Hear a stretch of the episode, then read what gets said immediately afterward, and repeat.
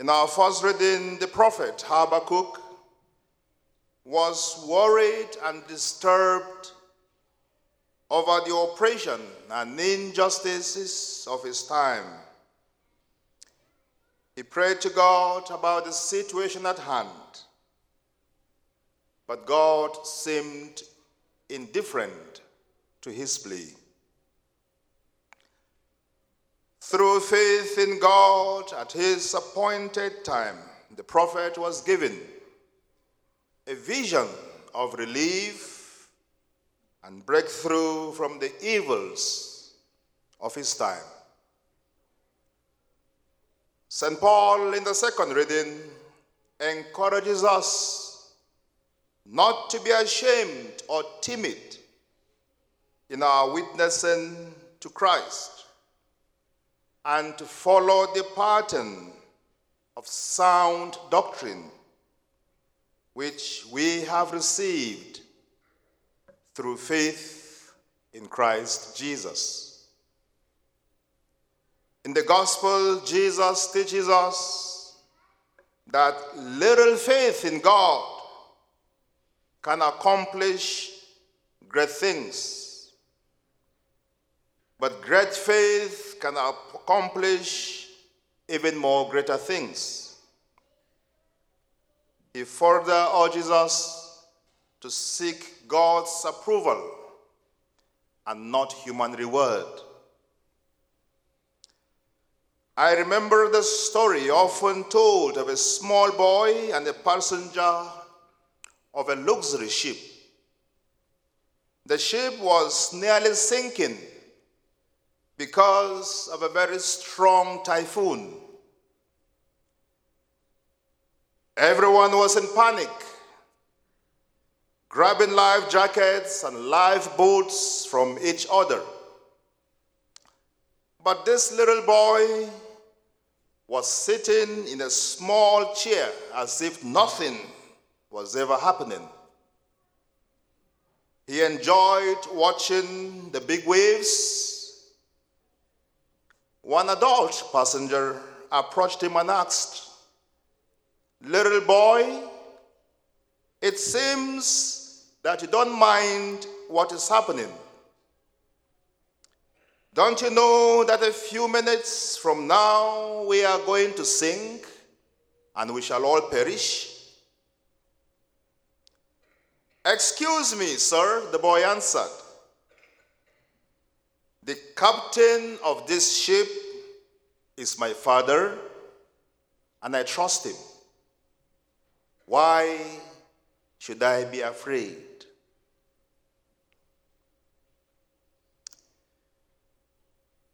Dear friends in Christ, if the captain of our lives is God, why should we be afraid?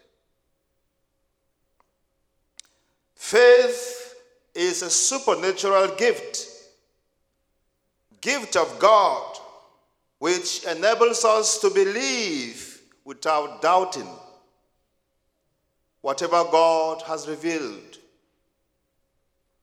We have faith when we believe in the existence and workings of God and allow this belief to shape our way of life. Living out this definition of faith is the focus of our liturgy today. In the gospel, Jesus said, with a faith as small as a grain of mustard seed, we could uproot a mulberry tree and plant it in the sea. So we have interpreted this to mean that faith enables us to solve life's problems in a way that is almost magical. We call this a miracle. And this interpretation is not entirely out of place. However, there is yet another dimension Faith is a responsibility. A responsibility to carry out one's bounden duty. In the first place, as our first reading states, Habakkuk is sorrowful and may be disappointed in God. He is surprised at the enormous negativities around him, in spite of his belief in the existence of a good and powerful God. The same frustration Habakkuk expresses in our reading, Job equally will do the same. In spite of all his love and his faith in God, God still did allow terrible things to come the way of Job. And so Habakkuk represents you and I, who are sometimes also scandalized at the sufferings of the just. When we see terrible things happening around us, like Habakkuk, like Job, we are also scandalized. We feel depressed. We feel sad. We feel let down by this same God with whom we trust. So it seems as though the sufferings of the just mocks their belief in God. And so all kinds of questions usually would come our way when we see unusual, terrible suffering coming the way of the just.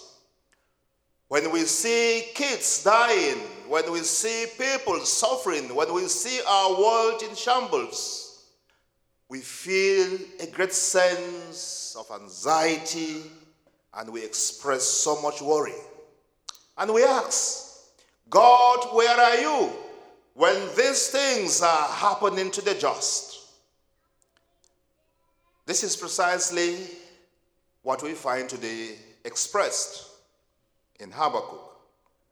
And we ask, what Father will be so good and so powerful yet would allow his beloved children to suffer untold hardship.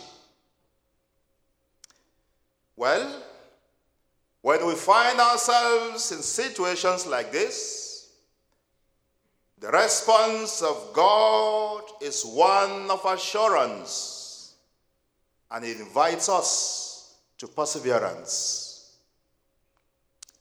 What the Lord expects of us is to continue to believe in Him even when answers are not forthcoming. Faith, therefore, is the ability to remain steadfast in the Lord against all odds. And no Christian can rightly be one if he has not learned how to wait upon the Lord. Evil should not scandalize us to the extent that we stop praying, that we stop going to church, that we stop being good, that we stop being cheerful, that we stop going for confession or receiving Holy Communion, that we even stop pursuing holiness. No amount of evil should push us to this grave extent. In the parable of the mustard seed, Jesus wants to teach us that faith is not Christianity without responsibility. That is not the central message of the parable of the mustard seed. Faith is not all about getting results.